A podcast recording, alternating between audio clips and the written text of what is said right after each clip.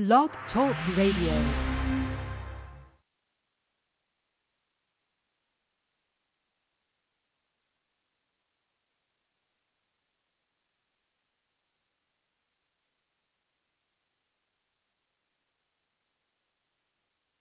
Confused.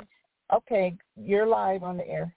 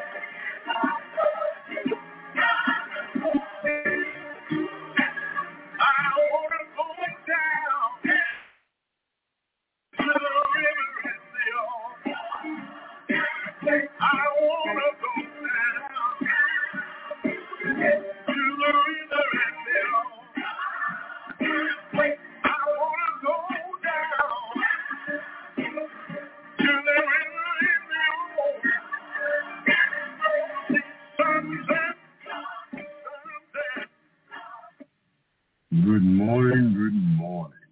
I'm Reverend Ray Lucas, and it's a blessing and a privilege. Apostle Margie, Five Fold.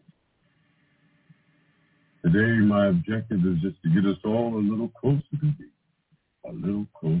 Thee. The word this morning comes from the book of James, the second chapter, from the 14th to the 26th verse. And it reads, what does it profit, my brother, if someone says he has faith but does not have works? Can faith save him? If a brother or sister is naked and destitute of daily food, and one of you says to them, depart in peace, be warmed and filled, but you do not give them the things which are needed for the body, what does it profit? Thus also faith by itself, if it does not have works, is dead. But someone will say, you have faith and I have works. Show me your faith without your works, and I will show you my faith by my works. You believe that there is one God. You do well. Even the demons believe and tremble. But do not want to know, O foolish man, that faith without works is dead. Was not Abraham our father justified by works when he offered Isaac his son on the altar? Do you see that faith was working together with his works, and by works faith was made perfect? Was fulfilled, which says, Abraham believed God, and it was accounted to him for righteousness, and he was called the friend of God. You see then that a man is justified by works and not by faith only. Likewise, was not Rahab the harlot also justified by works, when she received the messengers and sent them out another way? For as the body without the spirit is dead, so faith without works is dead also. My message today is, are you betting on the wrong horse? Faith without works is dead. Are you betting on the wrong horse? Oh, gracious and blessing Father God, guide us this morning, that I might help someone, some soul be closer to Thee. Use me, Lord, this morning.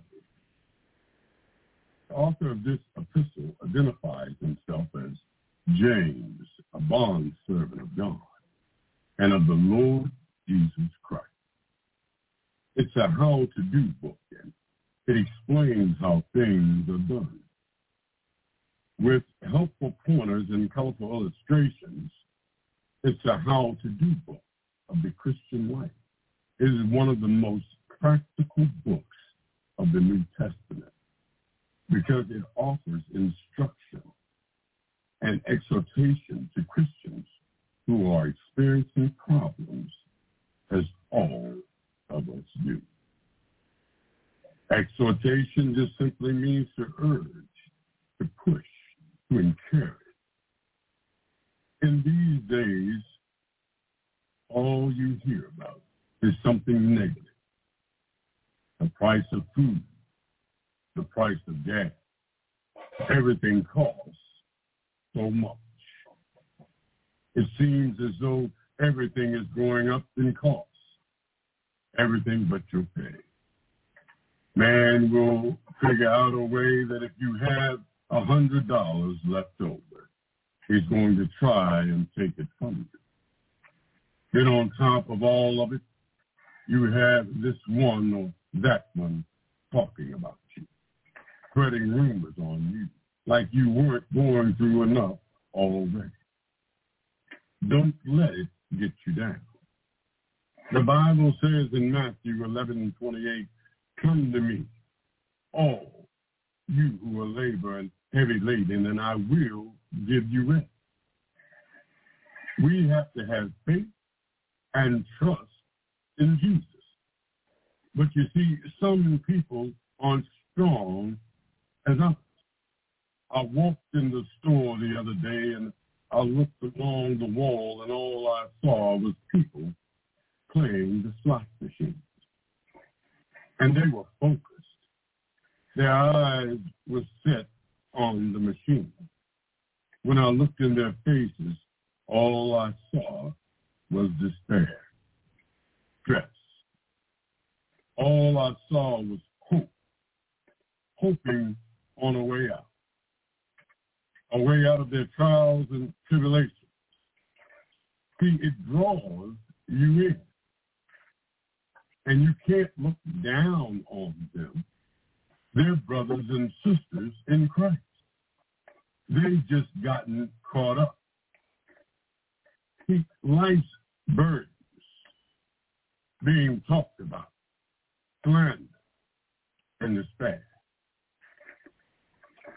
I'm glad I'm not talking about church folk. See, church folk know that all you have to do is lean on Jesus. Matthew 11:29 and 30 says, "Take my yoke upon you and learn from me, for I am gentle and lonely in heart, and you will find rest for your soul. For my yoke is easy, and my burden is light." When I was in the store looking at their faces, I glanced up at the top of the machine, and I saw horses racing. And my soul cried out, "Are you betting on the right horse instead of trusting in Jesus?" I was on my way to work the other day. It was around 4:30 in the morning. I stopped by the store and people were sitting at the machine. There was a lady there, and she was in a house coat and slippers with a scarf on her head. She spoke and said, "I should be home, but I can't sleep." Stress and despair had her up in the wee hours of the morning. The same stress that should have put her on bended knees. But isn't that what we do as Christians? We let stress and despair get us down, instead of leaning on the word. James 1:2-4 says, "Consider it pure joy, my brothers and sisters, whenever you face trials of many kinds, because you know that the testing of your faith produces perseverance. The key is, are you betting on the wrong horse? Faith without works is dead. I pulled up another morning and I saw a man that I knew. He had gotten an early start on the machine. And he told me I should be home right now. My wife, she doesn't even know I'm up here. See, he's trying to figure a way out. The Bible says in Jeremiah 17:7-8, but blessed is the man who trusts in the Lord, whose confidence is in him. He will be like a tree planted by the waters and thins out its roots by the stream. It does not fear when heat comes. Its leaves, and its leaves are always green. Again, the key is, are you betting on the wrong horse? Faith without works is dead. You see, there's so many things in life that can get you distracted, caught up, or even captivated. It can lead you down a long road, a dark road of despair, and before you know it, life has passed us by. And you've forgotten about Jesus. It wasn't your intentions, but you got caught up. We've forgotten about Philippians 4:6-7. Do not be anxious about anything, but in everything, by prayer and petition, with thanksgiving, present your request to God, and the peace of God, which transcends all understanding, will guard your hearts and your minds in Christ. Are you betting on the wrong horse?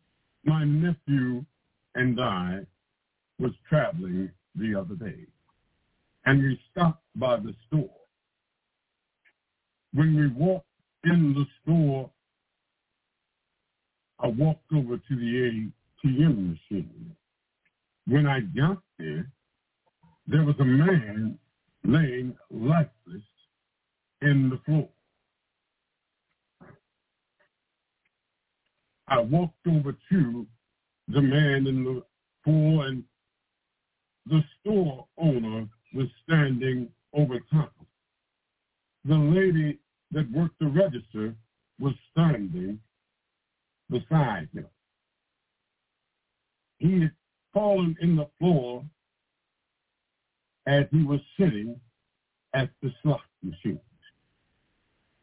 There was a lady still sitting in the slot machine right beside him.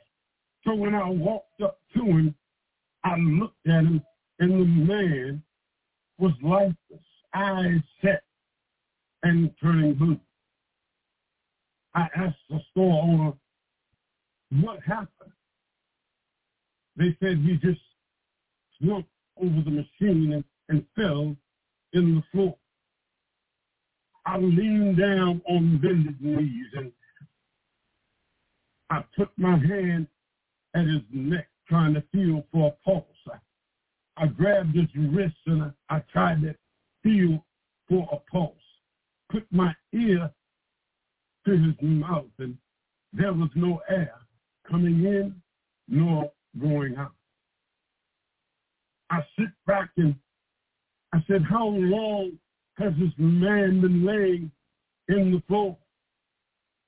They said he's been here for about 5 minutes. I said, call 911. They said, we already had to do CPR and chest compressions. I start pumping on the man's chest, and as I pumped it, nothing was happening. I would slap the man's chest and massage his chest and give more chest compressions. I sit back and I kept something on the man's chest. And the lady got from the side the machine, and she got down on bending knees. I said, "Ma'am, who are you?" She said, "I am his wife." And I looked at her as I performed CPR. I said, "What's his name?" And she said, "His name is Ray." I said, "Ma'am, not my name, but what is his name?" She said, "His name is Ray." And it gave me pause, but I kept on pumping on his chest. And I sit back and I told her, talk to him, proceeded to give him CPR, calling out Ray. "Don't leave me, stay with me now." And I kept pumping on his chest, and the wife proceeded to talk to him. And after performing CPR for about 2 minutes, the man took a deep breath, and as if he'd been underwater for 5 or so minutes. And once he took the deep breath and let it out, I said, "Give me another one. Give me another one, Ray." And after about a minute later, he took another. I kept on pumping on his chest. And I said, "Oh, my God is still alive in the well."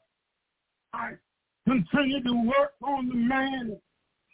He kept on trying to suck in out and blowing it back out. And I just kept talking to him. "Don't leave me, Ray. Stay with me now. But you can't tell me how good God is."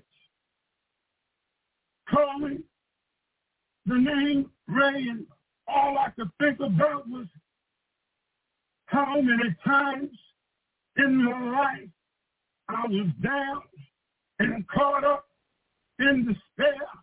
But Jesus called my name.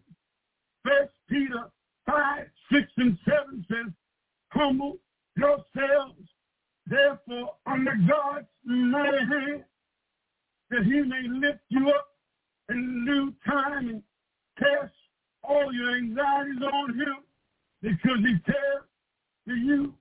The hammers got there. They picked Ray up and put him on a gurney. And all I could say was how good God is. I'm not going to bet on the wrong horse. See, Ray had got caught up in life's despair. Ray had got caught up in the trials and tribulations of life. But I'm not going to bet on the wrong horse. I'm going to surrender my life to Jesus, the name above every name. When I sit back and think about what the Lord has done for me when trials come, Psalms 9:9-10, the Lord is a refuge for the oppressed, a stronghold times of troubles. Those who know your name trust in you, for you, Lord, have never forsaken those who seek you. Faith without works is dead. Trust in Jesus, the one who hung, led, and died, so that you and I can have a right to the tree of life. Psalms 103, praise the Lord, O my soul, all my inmost being, praise his holy name. Praise the Lord, O my soul, and forgive not all his benefits. Despair may come, and we may get worn down. Isaiah 40:30-31 says, "Even youth grow tired and weary, and young men stumble and fall. But those who hope in the Lord will renew their strength. They will soar on wings like eagles. They will run and not grow weary. They will walk and not be faint. Faith without a web is dead. Don't worry about the troubles of life. Don't you bet on the wrong horse. Depend and count on Jesus. That's all you have to do. Psalms 91 says, "Safe, abiding in the presence of God." It reads, "He who dwells in the secret place of the Most High shall abide under the shadow of the Almighty. I will say of the Lord, He is my refuge and my fortress, my God. In Him I will trust. I will trust in the Lord all the days of my life. In the Lord I will dwell, and in the Lord I will trust." Life itself will bear you down. Don't let life get you. Don't let the burdens get you. Don't let despair get you. Trust in God. He will never leave you nor forsake you. All you have to do is trust in God. We go through trials and tribulations in life, but for every trial and for every tribulation, it makes you strong. It builds your faith, because faith without work is dead. The question is, are you betting on the wrong horse? Trust in Jesus all the days of your life. He'll be there for you. He will never leave you nor forsake you. Now everyone go in your secret closet.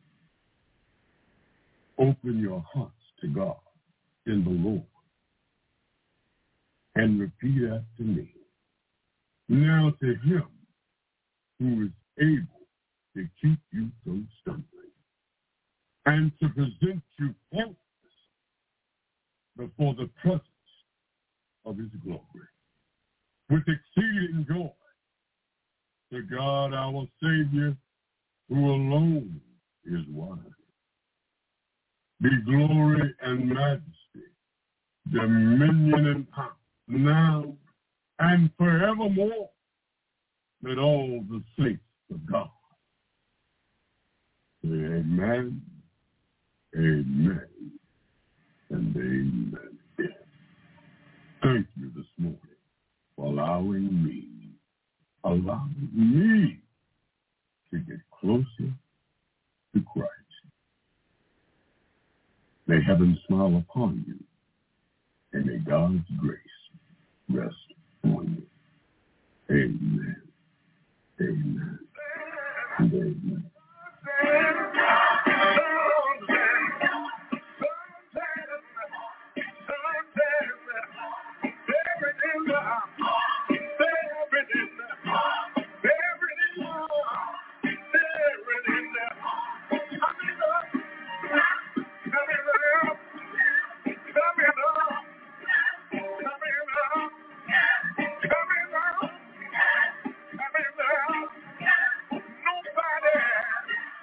Nobody.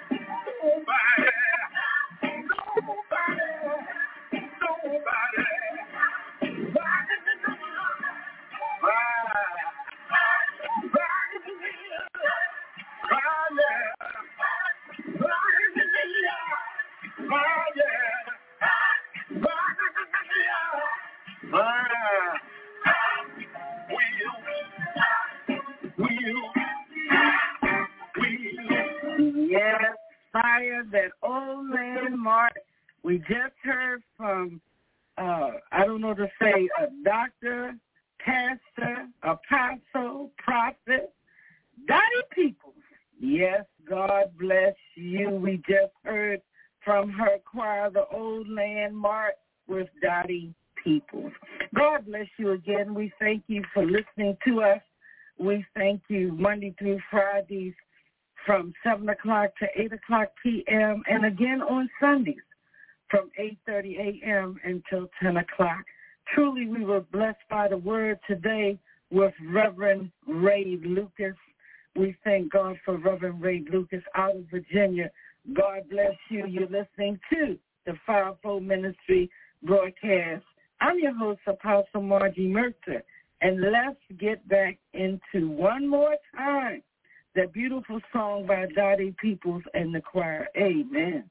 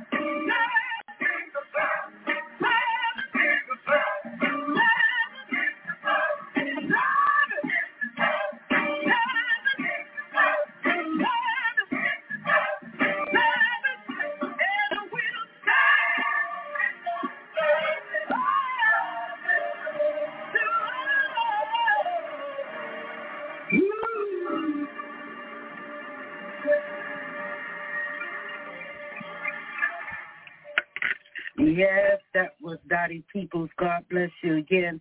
And let us listen to Apostle Alexander Lockney at this time. You're listening to the Five Fold Ministry broadcast. Amen. And an honor to come to you this afternoon in behalf of the Word of God. Thanking you for the holiday season. We pray that it's well with you. And if not, we pray that God will make you well. So you have the ability to do so. So we just thank God for this opportunity to come and minister word to your listeners. This afternoon, we just want to thank God for the Apostle Margie for allowing this opportunity to be, for God using her to allow us to have this opportunity to be able to minister to you. Because without God using her, we could not do it. The Bible said, I give you favor. I'm sorry, God, man. You know, so many people, they want to talk all about what they are in God, how they believe in God, and God is this and God is that, but man can't tell them nothing. When it comes down to man, they want to close their ears. Like if God can't use man, then God can't use you. Can't be blessed by God the way He's going to be blessed, and even He can't work out His will in your life without using man. But He said, "I give you a favor in the sight of God and man." So we thank God for people because we need people. This holiday season, I encourage you, don't be to yourself. You know what I'm saying? This thing is about love. It's about loving one another. It's about fellowship with one another. The Bible says, "Forget not to assemble ourselves together." And we get saved and we get selfish. We forget that we one time were lost, and we stayed ourselves, and we overlook family members and different ones who don't know the Lord because they annoy us, or we feel embarrassed by them, or we feel like that we're out of place when we're around them. But they need your love this holiday season. They need you not only to tell them about Jesus, they need to show that Jesus is on the inside of you and make their holiday season a blessing. That loved one you keep ignoring, you just see them coming, you turn and go the other way because you're afraid they're going to ask for some drug money or alcohol money or money to do something they ain't got no business doing because they don't know Jesus. But a little love goes a long way. Maybe if you change your attitude, maybe you be more positive toward them, God can reach them. God can talk to them. God's going to talk through you to them, and you're running from them every time you see them. So we need to change our attitude. So we thank God. This evening we want to talk about change. C-H-A-N-G-E, change. We want to talk about you, your change. And I want to talk about myself would be if the Jesus you have is changing you, then you need to change your Jesus. Listen to what I said again. If the Jesus that you have, that you serve, and you say you've been born again, is not changing you, then you need to change your Jesus. It is impossible for any person, anyone, boy, girl, man, or woman, if you're old enough and have the knowledge to know Jesus as your Lord and Savior, and you say you've been born again, and you've been born again for a number of days, for a while, and you have not changed, then you missed the mark. You don't grab the wrong Jesus. You don't hold the wrong spirit, because it's impossible for Jesus to be in your life and you stay the same. Oh, it's an edible for you not to change. God's going to change you. You're going to change because change is on the inside you. It's like blowing air into a balloon. It's impossible for a balloon not to blow up if you blow air in it. That balloon got to change. That balloon got to get bigger and bigger because you're blowing more and more air in it. When God comes into your life through his son, Christ Jesus, you are going to change. But we're living in a generation of people that talk about they've been saved. They've been born again, Holy Ghost filled, and five out past. From the pulpit to the congregation, acting crazy, acting like they done lost their mind, acting like they ain't no Jesus on the inside them. Ain't no more change in them than the change it would when they first got saved. You cannot claim Jesus and not change. The Bible said, if you name the name of Christ, ought you not walk like him, talk like him, act like him? You said you've been born again. You said that God has saved you. You've been washed in the blood of the Lamb, and you still doing the same thing. You still been mischievous. You still cursing. You still been scandalous. I ain't talking about every now and then. You're doing it all the time. It's a lifestyle. You really have not changed. You tell me that you put on, you had on black, and you told me that you put on white, and then you come out the house with black on. See, that ain't a change. If you had put on white, then you should have had a white sweater on when you came out, and not a black sweater. We got people saying they changed and still wearing the same thing. You cannot call the name of Christ and say that God's in your life if you have not changed. The Bible says the old thing passed away. The whole all thing, because the same God that saved me, and I knew I was in a mess. When he saved me in prison in 1979, I did not know God and did not want to know no God. I don't know if I didn't have no mindset to know no God. I didn't want to, but the Holy Ghost. The Holy Ghost drew me. The Holy Ghost convicted me. The Holy Ghost called me to come and accept Jesus as my Lord and Savior. And when he did, he's been changing me. Ever since then, I've been changing from one grace into another, laying down one thing after another, changing one thing after another, stopping one thing after another. The doctor said, "We're out here waiting to see us or either but set you." The world heard something about a change, and we ain't changed. We're looking at them. We're still going to the club with them. We're still out there smoking dope with them. We're still out there drinking liquor with them. We're still out there running around having sexual affairs with them.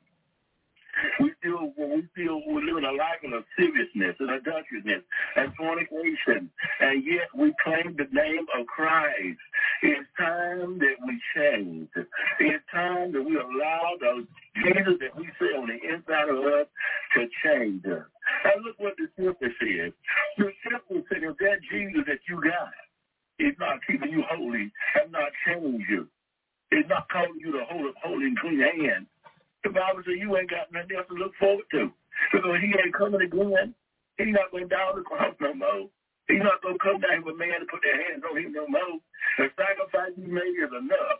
And if the sacrifice that Jesus made ain't enough to keep you holy, ain't enough to cause you to walk upright and have clean hands, then there's nothing else but a terrible weight of judgment. That means there ain't nothing else you can wait for but the judgment of God when it's all over to judge you. Because you did not allow the blood of Jesus to cleanse you, to sanctify you, to set you apart, as God would have you do. So we're going to go into the script. I just want to share. We're talking about change tonight. Remember I said, if the Jesus you got hasn't changed you, it ain't starting to change you, you need to change your Jesus. You got the wrong one, because this Jesus will change you. You can't help but change. You can't help but be different. You can't help but lay down every weight in the sense of either. Because his grace will do it. His grace is powerful. His grace is sufficient. His grace is to break every habit, break every stronghold. Oh, I'm excited about it. So this holiday season, God wants the church to come back to where it's supposed to be, because the church is out there acting like the world. The Bible says we can't tell the difference between the world and the church, because the world acting so much like the church. The world want to bring the church into the church. The church want to bring the world into the church. And because they said people don't want to come to church, so they try to bring the world into the church, so that maybe that would encourage people to come. But that is not the answer. But the world don't bring the church into the world. So why are we going to bring the world into the church? If they don't want to accept Jesus Christ as the Lord and Savior, they're going to be lost. My grandma had to do it. My grandpa, great-great-grandpa had to do it. Your great-grandma, your great-grandpa, your ancestors had to accept Jesus Christ. He's the same one Abraham, Isaac, and Jacob served. Shadrach, Meshach, and Abednego. He's the same God. He's Alpha and Omega. He's the beginning and the end. And if we don't accept him for just what he is, we're going to be lost. Hebrews 13:8 said, Jesus is the same yesterday and today and forever. And that's the way we have to be. When he comes into our life, he comes to make us to be saved. Some people you don't know how to talk to, you don't know whether to call them in the morning or not. Because one morning they're one way and another one is another. I've heard people tell me, I don't know whether to call her or not, because she might curse me out. Or, I don't know what she's going to say. But when you've been born again, you don't act like that from morning to morning. Change it. The Bible says God knows the way of a righteous man. But see, God knows when you're righteous, when you're saved, when you've been born again. God knows in the morning what you're going to do. He knows you're going to get up and give his name a praise. He knows you're going to get up and pray. He knows you're going to get up and acknowledge him before you start out your day. God knows that because you belong to him. But you don't know what a wicked man going to do. Wicked man might get up cussing. He might get up fussing. He might get up fighting. You know what I'm saying? He might get up and commit adultery or 40 years. He don't know what he's going to do because he ain't lived by God. His mind is not governed by God. So we don't know what to do. But God knows what you're going to do because you've been born again and you belong to him. And if you've been born again, change is going to come. From day to day, from week to week, from month to month, you're going to become sanctified. The Bible says when you was in the world, you went from iniquity to iniquity. But now that you're in Christ Jesus, you're going to go from righteousness into holiness. Oh, yeah, it's like being in the military. You start out as a staff sergeant, and then you go on up the rank. I don't know what all the ranks are, but you go on up the rank to be a sergeant or a lieutenant, tenant, or a colonel, or a major. You go on up the rank, and you rank from one to another. So it is in grace. The Bible says we grow in grace. You're supposed to grow in grace. And you grow in grace. The Bible says God gives grace. Listen, the Bible says God gives grace according to the measure of Christ. Do you not know when you get born saved, you don't get all Christ? You don't get the fullness of Christ. It comes by measurement. And the more Christ you get, the more grace you're going to get. And the Lord said about grace, grace is sufficient. So we need to get more Christ in our lives by fasting, by praying, and by reading the word, by seeking the face of God, that he might give us more of the precious blood of Jesus. And as we get more of the precious blood of Jesus, we will walk like a Christian, talk like a Christian, act like a Christian. God does not change. We should not change. If we're holy today, we should be holy tomorrow. If we're righteous today, we should be righteous tomorrow. If we're sincere today, we should be sincere tomorrow. So God needs these straight traits in order to win the world. Jeremiah 29:11 says, "For I know the plan I have for you."